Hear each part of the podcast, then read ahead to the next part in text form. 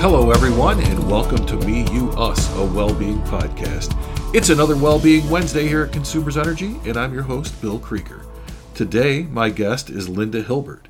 She's the Executive Director of Environment, Sustainability, and Laboratory Services. So, Linda, if you introduce yourself, we'll get the conversation started. Well, good afternoon, Bill. Thanks for having me. I'm happy to be here today, and I'm looking forward to the conversation. So, as you mentioned, my name is Linda Hilbert. I'm the Executive Director of Environment, Sustainability, and Laboratory Services. And I know that's a bit of a mouthful, but it is a fun job, and I love what I do. So, a little bit of background on me I've been with consumers about 14 years. And prior to that, I was with the auto industry for about 15 years. On the personal side, I've been married to my wonderful husband, Sean, for about 30 years. Uh, we have three kids uh, two boys and a girl. My older two are adults. They are educated, uh, gainfully employed, and financially independent, which uh, is key and a blessing, as any parent knows of that that has older kids. So uh, I'm excited about that. I do have a son who is 16, uh, who is a junior in high school, and he definitely keeps me young. Um, well, my daughter's a registered uh, dietitian uh, working for Noom, which is a weight loss app, and my son has a finance degree and he works for Dell Computers. Uh, so we are almost empty nesters, the hubby and I, kind of excited about that. And then speaking of my husband, who I jokingly refer to as my fourth child, because taking care of him and his crazy schedule is a job in and of itself. He runs his own company in Hillsdale, Michigan, where he makes motorcycles, drone engines, and firefighting engines of all things. And I tell you, that whole business is just going crazy right now. So he's just super busy. And then last but not least, I was born and raised in Michigan. Uh, I love Michigan. Uh, we live in the Chelsea area right outside of Ann Arbor. And we have a cottage on Higgins Lake where I basically grew up in the summers. So I love everything about water. I'm what you call a lake girl, and I just can't wait because the summer season is just about here, right around the corner. And that's just awesome. So got to ask you said you have a, a, a cottage on Higgins Lake. So I don't know if you're familiar with this uh, discussion or not, but there seems to be some discussion around if if it's north of M57 and on a lake, it's a cottage, and if it's south of M57 and on a lake, it is a uh, a lake house. So where do you fall in that discussion? I'm just curious. That's funny. I'm definitely uh, north of uh, 57 is a cottage, and I think if you go north of um, the uh, Mackinac Bridge, it's a camp, right? Or, or, or so there's even more names for for lake houses and cottages and camps. So, uh, but I'm definitely a cottage cottage girl. All right, understood. And you just threw a new wrinkle into that whole discussion, so I, I can't wait to talk to my friends about that because yeah. um, we're still trying to settle if if if we're going to call it a cottage south of 57 or not. So, uh, th- thanks for making that more complicated yeah. for me. I appreciate You're welcome. it. You're welcome. Um, so let's talk a little bit about environmental services and sustainability. So, what exactly does that mean here at Consumers Energy for you? What kinds of things do you do? Yeah, so the the office does anything anything to do with environmental compliance, environmental strategy, environmental policy. So we do permits for a lot of our major projects. We make sure our operating plants are in compliance with environmental rules. We do remediation where there are spills or contaminants in the soil that we're responsible for. Um, so we do anything environmental. We set policy at the state or federal level, right? We work with our federal and state governmental affairs folks to do that, uh, which makes it really interesting because it's it's good to have boots on the ground and see what's happening, and then be able to influence policy at the state and federal level. From a sustainability perspective, it's you know anything environmental social or from a governance perspective how we run the business right? So it involves a whole bunch of different people within the company um, our corporate giving our safety office from a social standpoint from a governance. We're certainly always talking to our finance organizations. Um, so it's very broad um, and what makes us strong as a company is the fact that we have leveraged that expertise across the company. So I have a team of two people now who basically work hand in hand throughout the company to make sure that we're uh, putting the best story forward. We work with corporate communications to do that, to tell the story of our wins around environmental uh, protection, as well as social efforts in in and around the community, and how we're helping uh, surrounding communities and our employees prosper. All right. It sounds like there's a lot of work there, but very interesting work. Now, one of the reasons that I wanted to talk to you was that recently uh, I was part of a, uh, a problem solving team, and we started talking about uh, the environment, and some terms got thrown around like carbon neutral and net zero. And, um, you know, I, my degree is in public administration, so I am not a scientist. And I'm thinking if I'm not understanding some of this, maybe there's some folks out there who don't understand it either. So could you walk through some of those terms that we use when we talk about the environment so that people understand what we're talking about? Yeah, well, it's a great question, Bill, and you're not alone. I, I actually get that question a lot because, you know, you hear different terms uh, batted around uh, in lots of different places these days around carbon emissions. So, when you hear the term carbon neutrality, uh, it is interchangeably used with net carbon. So, being carbon neutral means that the amount of carbon you emit from burning fossil fuels to produce electricity or natural gas being burned to heat homes, those emissions get to zero somehow when you say carbon neutral. And that could be either we reduce those emissions ourselves to zero, or if we still have some small amount of carbon being emitted, we're finding an offset somewhere. Like we've either planted a whole group of trees that can actually uptake that carbon, or we have different sorts of offsets. It could be buying landfill gas that if you actually capture it and use it beneficially, it's no longer being emitted into the air. So that's considered a carbon sink. And so you're basically offsetting the emissions you emit with something that takes those emissions up so that you're carbon zero, net zero, or carbon neutral. So this this is a, an interesting distinction because I think sometimes when people hear this, they think that we uh, it's on paper, right? We do X to offset Y, but the truth is when we plant those trees, when we talk about offset, that's actually removing that from from our air, right? When we talk about capturing gas from uh, a landfill and using it responsibly, we're actually removing that from from our atmosphere. Uh, so it's not just a we're going to be zero on paper. It's these things actually do offset those, not just a, a mathematical offset. If I'm hearing this right. Yep, that's absolutely correct. Right, we want to make sure that what we're doing to reduce the impact of that, let's say one ton of carbon, is literally reducing that one ton of carbon somewhere else so that it is a net zero in the end right? There there is no harm to the environment. Now there's a lot of science going into quantifying those offsets and are they the same quality right? And do they match the emission that you have right? And, and there's going to be a lot more work coming in that space because everyone's talking net zero and is likely to have to depend on offsets to get to net zero until technology uh, develops and we're able to get there with with some new technology. So there's there's going to be a lot of regulation and, and effort in this space moving forward.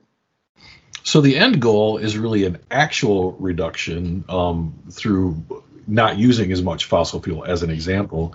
But in order to get there right now, we, we've got to we've got to do something to offset that is, is is kind of what I'm hearing right because we can't we can't right now provide electricity and gas service to customers without using those technologies that exist. That's correct. That's correct. Right now and in the foreseeable future, and that means, you know, 15, 20 years, uh, we're still likely to have to require some sort of or have some sort of carbon emissions associated with our generation until that advancement in technology catches up with us. And you know, from scientific perspective, there's a lot of folks talking about reducing the amount of carbon in the atmosphere even more, right, to counter the impact of climate change.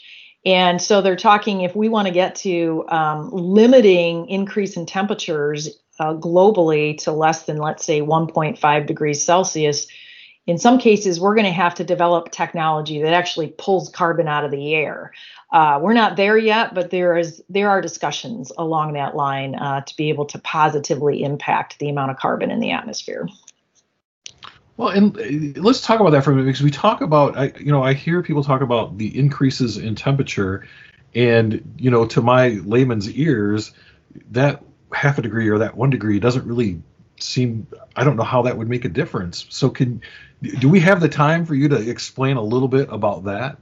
Yeah, absolutely. So, you know, there is obviously a big debate about climate change and what is really the impact of climate change and whether you believe in climate change or not. As a company, we've come out to say it's real and we want to do our part, right? And as science continues to work itself out and find out what the true impacts are, we want to make sure that when it does in the future, we're on the right side of history, which is why we've taken this position as a company. And so if you look at the impacts of climate change, you know, they vary depending on what part of the globe you're talking about, and they vary depending on what kind of study you're reading. Right. But in general, you know, the consensus is, and consensus, everybody quotes 97% of the scientists out there agree that we're seeing globally warmer temperatures overall. And there are models that predict it will get warmer. We're also seeing sea level rise. Um, and you know, there's a number of reasons for that, but very simplistically, when you have temperatures rise, you're likely to have more um, of your um, your glaciers melt, right? And so that's going to increase the level of the oceans and the sea levels, and that's going to negatively impact people. You you have hurricanes, you have high tides, all of that damages property. And, and the other thing is that you're also seeing ocean acidification. The, the ocean can actually absorb some carbon, and what that does is change the acidification of the ocean, and that makes it harder for um, uh, the shells of certain shellfish to be formed, and then that impacts the actual whole you know chain uh, food chain in the ocean and and the other thing you always hear about is uh, coral bleaching right and that causes the coral, coral reefs to be more fragile which in turn you know affects the food chain. So those are generally the type of, of impacts that you'll hear when you hear people talk about climate change. In michigan what we're really likely to see if the models are correct, is an increase in precipitation, mostly more rain and more significant events with rain in them. So what we have to plan for is, you know, let's not put substations in flood zones, right? And let's make sure that we're thinking about more rain in the future. We might have hotter, drier summers as well, but in general, the the impact in Michigan tends to be more moderate than in other parts of the globe, which is a good thing even independent of which side of that discussion you fall on, whether you think there is climate change or not, there are just certain things that we don't want to put in the air because we we don't want to breathe them in. You know, we don't want to drink them in our water and some of those other things. So um, I think it's just responsible, right, to to not put pollutants out there, regardless of which side you fall on. Now, as a company, as you said, we we believe that climate change is real, and we want to do things to um, prevent that. So the other thing I wanted to ask you is that many times we talk about environmental and sustainability, we use those terms interchangeably. And so is there a distinction or a difference in, in what what do they mean independently?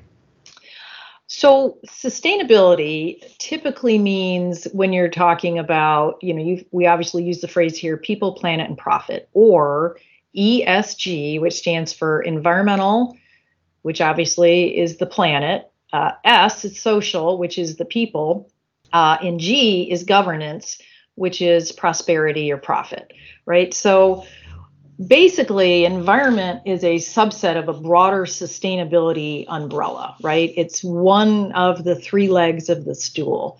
So uh, a lot of people do use ESG, sustainability, and environmental sustainability because for a long time the E of the ESG or the planet or the people, planet, and profit has gotten the most attention because you know people all rally obviously around protecting the planet and want to do the right thing. So sometimes they're used interchange, uh, interchangeably, but frankly, E is a subset of the broader sustainability c- category. All right, and that clarifies it for me at least. So I'm, I, I appreciate that. Good. Now, when we when we think about this in terms of personal well-being you know, an overall well-being, and we look at the the pillars in, involved in that. So, you know, if we think about, you know, physical, financial, uh, emotional, uh, professional, uh, all those pillars uh, that we have, I can see where this all kind of may tie in together when we talk about people, planet, and prosperity, and we talk about personal well-being. How if if uh, things aren't working right for the planet, they're definitely going to impact how we're feeling and how we're able to uh, function on a day-to-day basis. So, what are your thoughts around that? Yeah, I mean that's a it's a great question. Um, you know, for one thing, it's really important for people to realize that when we talk about this clean energy transition, we're not just talking about carbon.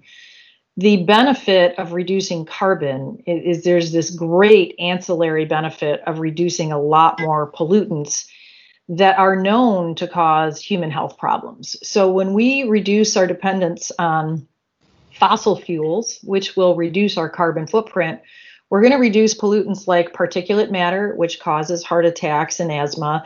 We're going to reduce NOx and SOx, which are uh, sulfur dioxide and nitrous oxides, uh, which cause acid rain, right? Which obviously imp- impact people's health as well as you know various lakes and streams.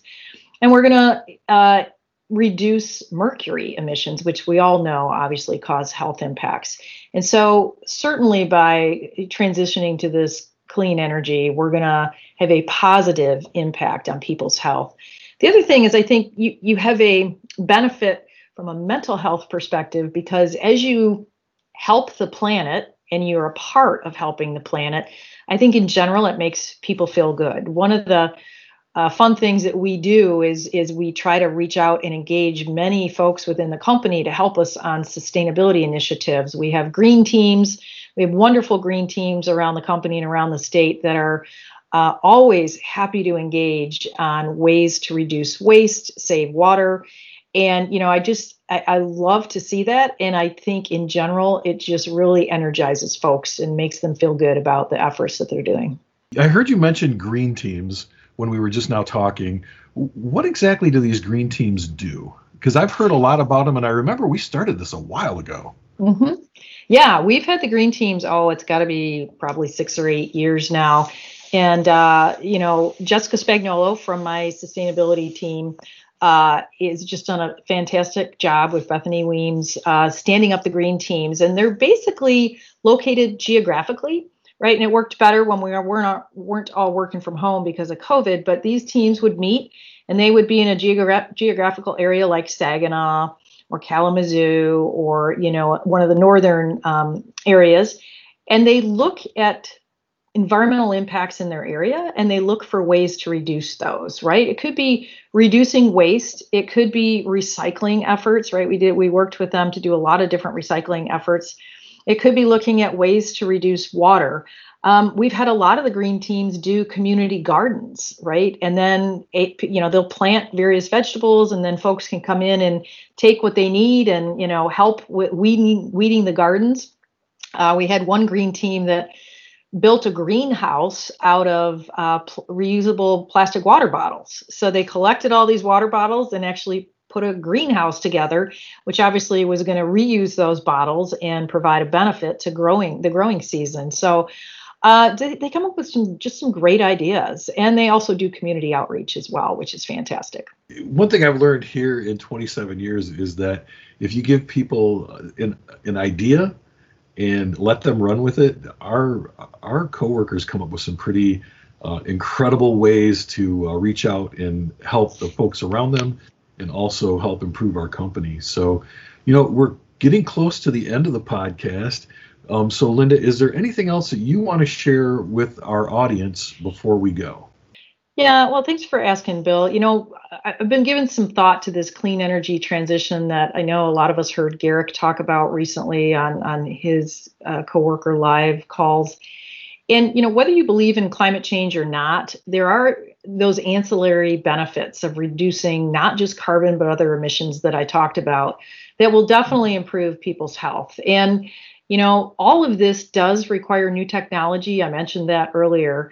And, you know, some people are skeptical about that and resistant to it. And, you know, I have to go back to when I was in the auto industry and no one thought an electric car would work you know the the engineers next to me were definitely not on board with that and they certainly didn't think we'd be able to get emissions down you know your cafe emissions down significantly.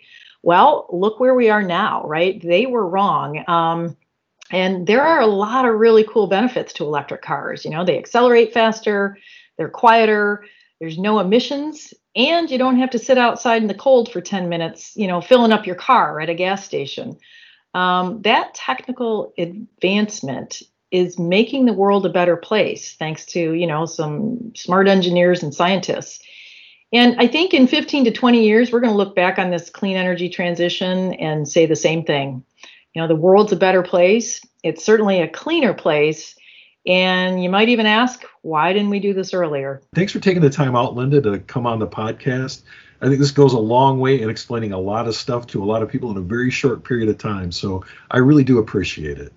Well, thanks for having me, Bill. It was a blast. I really enjoyed it. And thank you to the audience for tuning in. Remember, you can subscribe to this podcast on your favorite podcasting platform. And if you would, just take a few minutes to fill out our survey and let us know how we're doing. That can be found at http colon slash slash bit.ly slash me dash you dash us. And be sure and tune in every Wednesday as we talk about the things that impact your personal well being.